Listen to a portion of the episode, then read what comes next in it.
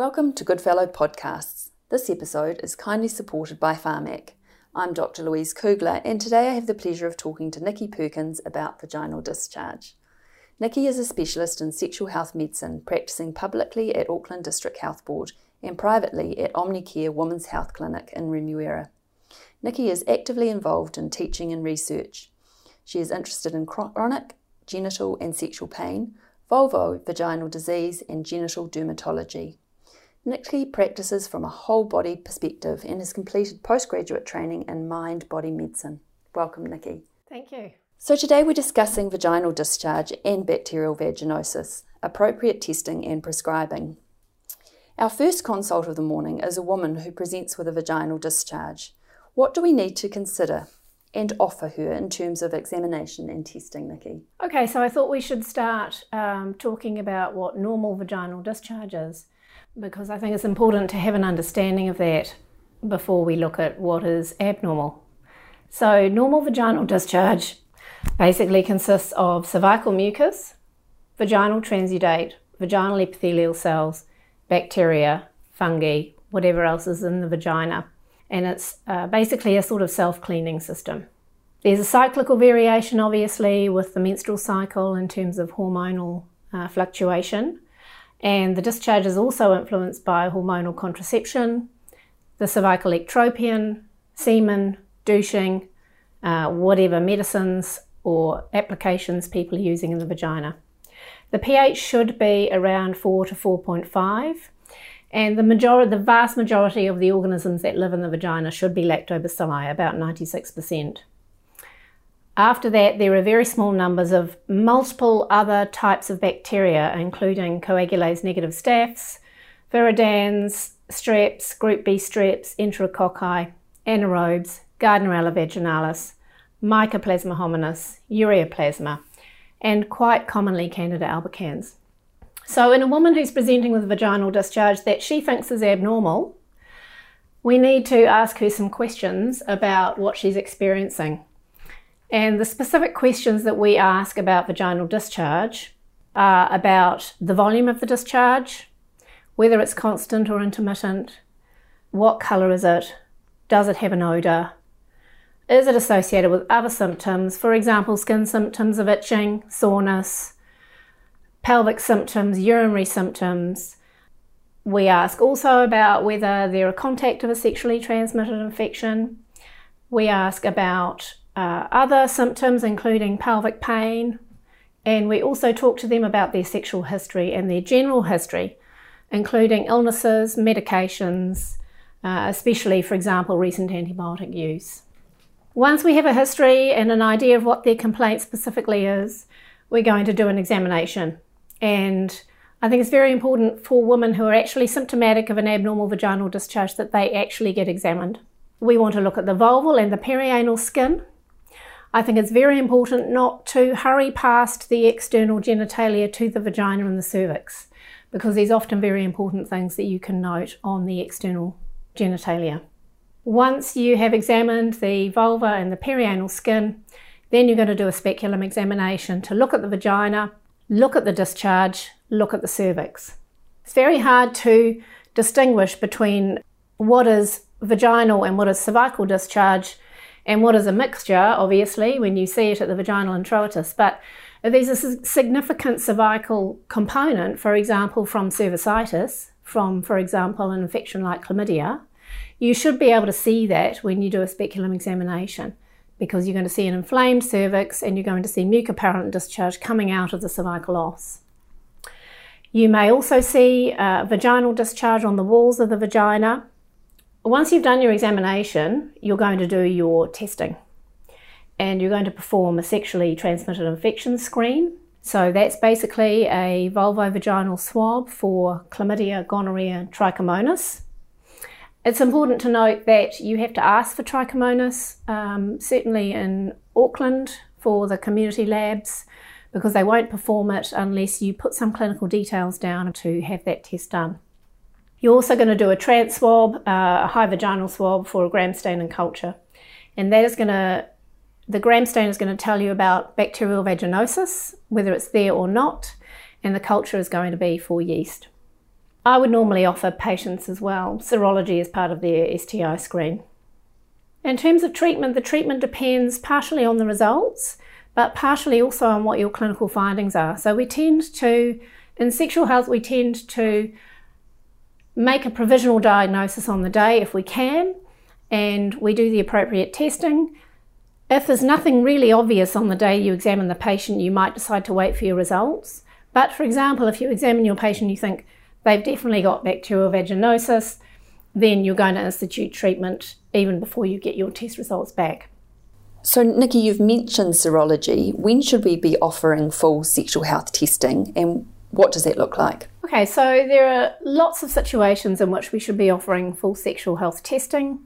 Certainly, in people who are under the age of 30 who are sexually active, I think that we should be routinely offering STI screening regardless of whether they're symptomatic or not. And this is because that age group is the age group that's at the highest risk of having a sexually transmitted infection diagnosed. In terms of what a routine uh, sexual health check involves, it basically involves what we've just been discussing, and I'm going to move on to that in a minute, plus serology. And I do think it's important to include serology routinely for HIV and syphilis because we are trying to normalise this as part of routine screening rather than relying on a risk based assessment of whether somebody needs that or not. So, certainly in young people under 30, people obviously who are sexual contacts of somebody with a sexually transmitted infection, people who are having multiple sexual contacts regardless of their age, patients who are attending for a contraception or smear visit, but that I think is uh, only if you if they're sexually active with, for example, multiple partners. I think at one point there was a, a tendency to just test everyone for chlamydia and gonorrhea, even if they were 45 and had the same partner for 20 years and they were having their smear. And we're sort of trying to move away from that random testing now to being a bit more specific about it. We definitely recommend uh, STI screening in antenatal situations, certainly before a termination of pregnancy or an IUCD insertion. If someone has symptoms, if they've had a non consenting sexual encounter, uh, and also people are asking for a sexual health check, and I think that's uh, quite important that regardless of what they're actually telling you about their risk, which might actually appear to be low, if they're asking for one, they've got a reason, and we should just do it for them. So, in terms of a routine sexual health check for women, if they're symptomatic, you're going to do what we just did for the patient with bacterial vaginosis. So, you're going to do a full examination, you're going to do the vulvovaginal swab for chlamydia, gonorrhea, and trichomonas. And at this point, I would point out that I normally do the swab before I do the speculum examination. So I do my vulval examination, perianal skin, then I do my vulvovaginal swab. So I insert the swab into the vagina, I pull it out and I make sure that I sweep it over the introitus and the periurethral area on the way out, or you can do it on the way in. Uh, it doesn't matter which, but basically you want some contamination from the vulva and from the periurethral area. So that you maximize your sensitivity of the test. That is the best performing test, basically. So once you've done that, then you're going to do your speculum examination and take your high vaginal swab. If the woman's symptomatic, you're also going to be offering them HIV and syphilis testing routinely. Uh, and that, as I said before, is because we, we can't really rely on risk based assessment in order to pick up everybody who has HIV infection or who has syphilis. In terms of other serological tests, we basically only do hepatitis C testing if there are risk factors involved, and hepatitis B if, it's, if the person hasn't been vaccinated or they're in a high risk ethnicity group. So, in terms of um, patients who we would normally test for hepatitis B, if they haven't grown up in New Zealand and we don't know if they've had a vaccination, then we would test them. Also, if they're um, Pacific Island Maori ethnicity, we would test them as well. Um, patients from other countries, for example, India or Fiji, we tend to test them also. In terms of women who are asymptomatic, or who are just having an opportunistic test, I think it's really important to normalise sexually transmitted infection testing in general practice because I know it's a very time pressured environment and we want to make it easy for people to do this. So if someone's not talking to you about symptoms or you've asked them and they're asymptomatic, it's very easy to, for them to go and do a swab uh, and for you to give them a blood form. You don't have to take full sexual history um, and get into lots of detail. If you ascertain that they've got no symptoms but they've been sexually active and you offer them a test, then I think that is the time to get them to go and do a self taken swab. And it's very effective and efficient. And that's part of the kind of under 30 thing where you want to slot that into appointments that are not specifically about sexual health or reproductive health. Mm. But I think it's good to normalise that offer of testing and to say, look, I, I offer all my patients of this age sexually transmitted infection testing. Um, people often don't have any symptoms, blah, blah, blah. Just make it kind of easy and normal so that they don't feel that you've singled them out as a person who might be at risk. Uh, and that's a, a very good way of getting some opportunistic testing done. So, that effectively is the role of self taken swabs. Uh, and the great thing about that is you don't need the clinician to be involved. It also means that you can test in all sorts of different venues. For example, at the Auckland Sexual Health Service, we go to the Big Gay Out, we sometimes go to university orientation, we just have some portaloos and we have a stall, and people can go and um, do their urine sample or take their vaginal swab. And so you can actually really expand your opportunities for testing in the population.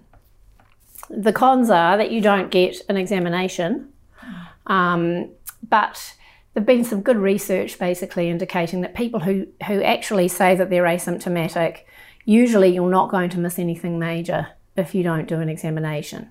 So it is it is definitely a valid thing to do, and it's very acceptable for people. We are thinking this woman we saw earlier in our first consult has bacterial vaginosis. What are the clues to the diagnosis? When do we offer treatment and what treatment do we offer? So, firstly, let's look at the clues to the diagnosis. This person is complaining of vaginal discharge, which is fishy smelling, and that is the classic presentation for bacterial vaginosis. When you examine the patient, you're probably going to see whitey, grey, adherent discharge to the vaginal wall, which is fairly homogeneous. Sometimes it can even be a bit frothy, uh, and you probably will notice the smell when you're examining the patient. You may not always, and we don't do the whiff test anymore, which is kind of an old fashioned test where you drop a, a drop of KOH on the speculum and sniff it. Mm. Uh, we don't do that anymore, but often there's an indication when you examine them that that is what they have. If you've got access to pH strips, you can do a pH test at the bedside uh, which will show a higher pH than should be apparent up in the region of five or five to six. Um, but this is only something that certain people have access to, and also it is invalidated by recent sexual activity or menstruation, so it can be a little bit difficult to interpret. Okay, so those are your clues. You're going to do your tests that we've discussed. You're eventually going to get your gram stain back, but uh, in the meantime, you're probably going to offer this person some treatment. And uh, the treatment that we use for bacterial vaginosis in New Zealand is usually metronidazole 400 milligrams twice daily for seven days. That is kind of standard first line treatment. Originally, um, several years ago, first line treatment was two grams stat, um, which is still an option, and I still use that quite a lot for people who don't want to take a whole week or have a party to go to, or you just don't think they're going to be compliant with a week is certainly a valid option, but it's slightly less uh, efficacious in terms of being BV free at four weeks after treatment. So, those two are your main options. We don't at this stage treat sexual partners routinely. We treat with that medication and we don't arrange follow up or test of cure. The person is advised to come back if they feel that their symptoms haven't resolved or if they feel that their symptoms have recurred. And this is something that brings us on to recurrent BV, which is actually a really distressing and difficult problem to deal with, and I'm sure that all the general practitioners have seen a lot of it in the past. There's a paucity of really good knowledge about bacterial vaginosis and specifically about recurrent bacterial vaginosis. We really do not know why it happens. We do not exactly know why um, BV happens in the first place in terms of uh, what exactly triggers the whole upset to the vaginal environment where the lactobacilli reduce in numbers and the other bacteria grow. And you have the situation on the gram stain where you don't see any lactobacilli at all, but you see lots and lots of mixed bacteria. There is still a lot of research going on about BV and BV treatment, but at the moment nobody has the answer. Certainly, for a pe- quite a long period of time, men were felt not to be important in this equation, but this is now this attitude is now changing. We now realise that the original studies which looked at treatment of male partners and the impact that that might have on recurrent uh, BV for women were not performed very well. There were lots of flaws in the study design, so the ultimate findings that treatment of the male partner made no difference to recurrence for the female uh, is actually possibly not true. And there's some ongoing research now looking at the role of, of men in recurrent BV. And so we're kind of in the process of revising our ideas about BV and whether it possibly is a sexually transmitted infection or not. Because currently it's not uh, supposed to be sexually transmitted. We don't call it that to our patients, we don't do contact tracing. But actually, the most significant risk factor for BV is a new sexual contact. Uh, and I've certainly met patients before who say that they get BV with one sexual contact and not with another sexual contact. So there's something very clearly going on in terms of the contribution of men to this condition. We know that the most significant risk for recurrent BV is sex with the same partner. We know that condom use consistently reduces the recurrence of BV. We know that BV is very uncommon in virginal girls. We also know that in the subpreputial space and the distal urethra, uh, we will find a number of BV associated organisms, and that those organisms are more prevalent in partners of women who've got BV. We also know that uh, male circumcision reduces the recurrence rate of BV, and that you can find BV associated biofilm in male urine and semen.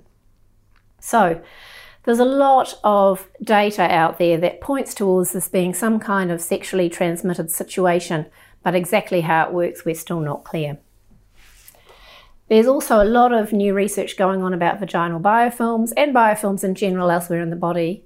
The vaginal biofilm is particularly resistant to treatment with antibiotics, which is part of the reason why treating recurrent BV is very challenging because we have to get our antibiotic through the biofilm to the bacteria that we want to treat, and that is difficult. There's a hypothesis that uh, BV might be initiated by sexual transmission of an adhesive type of Gardnerella vaginalis, which is then joined by other types of BV associated bacteria in the biofilm, which then gets itself nicely established on the vaginal walls.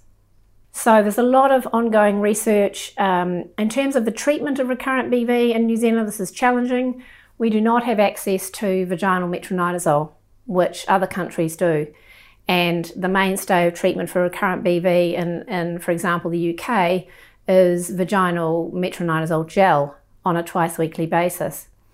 In New Zealand, we, we tend to use recurrent courses of metronidazole by mouth, either in the weeks version or the 2 gram stat version, and that is often challenging for people to take. There are some other options for this. There's been some work looking at boric acid in terms of its ability to disrupt the biofilm. On its own, it can treat BV, but it's not hugely effective. It seems to have more of a role in terms of disrupting the biofilm so that you can then actually use metronidazole to treat bacterial vaginosis that's recurrent. There are some other agents as well that are being explored in terms of biofilm disruption, including something called octenidine and DNAase and quorum sensing inhibitors, which sounds very fancy and probably is and is currently under investigation. You can also use clindamycin cream in the vagina, but again, in New Zealand, we suffer from the fact that we do not have at the moment a proprietary preparation of clindamycin. It has to be formulated, and this is quite costly for patients to buy. The same should be said actually for boric acid, as it's relatively speaking expensive for what it actually is. But you can't just go and buy boric acid from Mitre 10 and, and put it into capsules because that's not medical grade. Um, so it gets quite challenging when you're moving into some of these alternative treatments. I should mention here that um, my practice is often to use metronidazole suppositories in the vagina. This is obviously not standard treatment, so I'm not telling people to do that, but uh, it actually does work very well because it's a much higher dose than the metronidazole gel. Um, it is reasonably acceptable to patients, although it can be a little greasy, and you can't obviously use it if you're using condoms for contraception. But that is one way to sort of get around our inability to have a metronidazole preparation for the vagina. There's ongoing research as well going into probiotics, although currently there's nothing to indicate that they're efficacious, and also some other research into the role of hormones in terms of BV, because there is some data that indicates that uh, hormonal contraception reduces the recurrence rate. So it's a matter of watching this space, I think, with recurrent BV treatment in the future. And I guess my advice to people in general practice who are trying to manage this is that it's perfectly okay to refer for specialist management, or if you want to manage it yourself and you want to talk to somebody about what to do, you can contact uh, your sexual health service for either a virtual consult or a phone chat about what you might try for these women. Perfect, thank you, Nikki. So, we thought our woman originally did have bacterial vaginosis, but what other causes do we need to consider? Well, uh, the causes for vaginal discharge are many and varied. Um, the main infectious causes are infections like chlamydia, gonorrhea, candidiasis. Trichomoniasis is important because that can actually look a lot like BV. It doesn't have a characteristic fishy smell, but it can have a kind of frothy discharge that can be mistaken for bacterial vaginosis. If you have a herpes cervicitis, that can certainly give you a vaginal discharge, but that should be really obvious on genital examination. Patients with PID will often have vaginal discharge. Very rarely you can get bacterial vaginitis, for example, from a streptococcal infection, which gives you a really nasty vaginitis, and that doesn't actually look like BV because the vaginal walls are erythematous, and it's very uncommon. And there are some other causes of vaginal discharge which are not infectious. One of them is atrophic vaginitis, which of course occurs in postmenopausal women, but also in women who are postpartum breastfeeding, and also in some women on progestogenic contraception, for example, the Mirena or the Depo. Desquamative inflammatory vaginitis is a rare condition, but certainly I see a reasonable number of patients with this condition, and they have a mucopurulent vaginal discharge with a um, vaginitis, and they often get vulval symptoms of soreness or itching. And if a foreign body is in the vagina, you will get classic BV symptoms and odour, but exaggerated. So if there's a tampon up there, or a piece of condom, or a sponge, or something like that, you'll definitely get symptoms and signs of BV. But they won't respond to treatment until you find the foreign body and pull it out. So, which vaginal discharges require urgent treatment and referral to the sexual health team? Yes, I was thinking about this question, and most the vast majority of vaginal discharge does not require urgent referral. If someone's got a terrible vaginitis, so really red vaginal walls, really red introitus, lots of pussy discharge, then I think that would probably warrant an urgent referral. Mm. You may wish to refer if you see someone who's got terrible herpes cervicitis, which is causing their discharge. Um, otherwise, the majority of vaginal discharge can wait until you've done the appropriate investigations. And of course, if someone's got chronic vaginal discharge or recurrent and you can't work out what's going on, then you're going to refer, but that's not an urgent situation. And what patients with vaginal discharge needs partner notification, and how do we do this?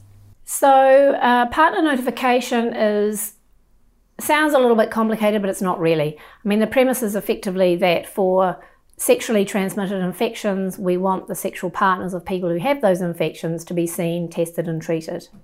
So we definitely do advise partner notification for sexual contacts of chlamydia, gonorrhea, trichomonas, PID. Uh, obviously, patients with HIV and syphilis uh, need partner notification. That's a bit more complex, but they're not likely to present with vaginal discharge. In terms of how you actually do it, you basically have a chat to your patient and say, listen, you've got this infection.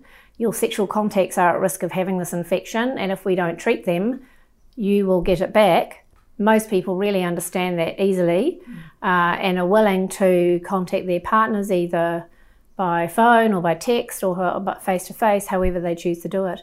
The trick then is to actually follow that up. Uh, so you advise them, and then we would normally get one of our nurses to ring a week later and to say, Oh, how did you get on with your partner notification? How many people did you manage to contact? Where are they going for treatment, etc. There is some information on the um, National Sexual Health Guidelines about partner notification. for people who want some more information. Great, thank you. And to conclude our podcast today, what would your take home messages be for our listeners? Right, well, firstly, the management of vaginal discharge requires history and examination and appropriate testing as there are many and varied causes.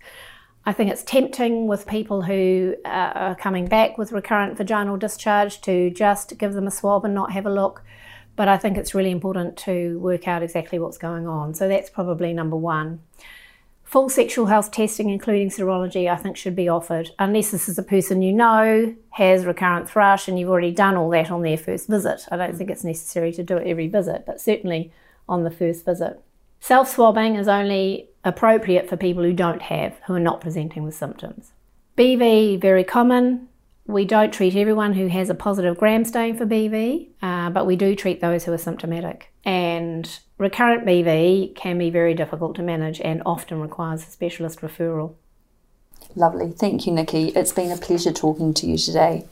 If you're a New Zealand GP and would like to claim CPD points for listening to this podcast, fill in the Reflection of Learning form found at goodfellowunit.org. Thank you for listening.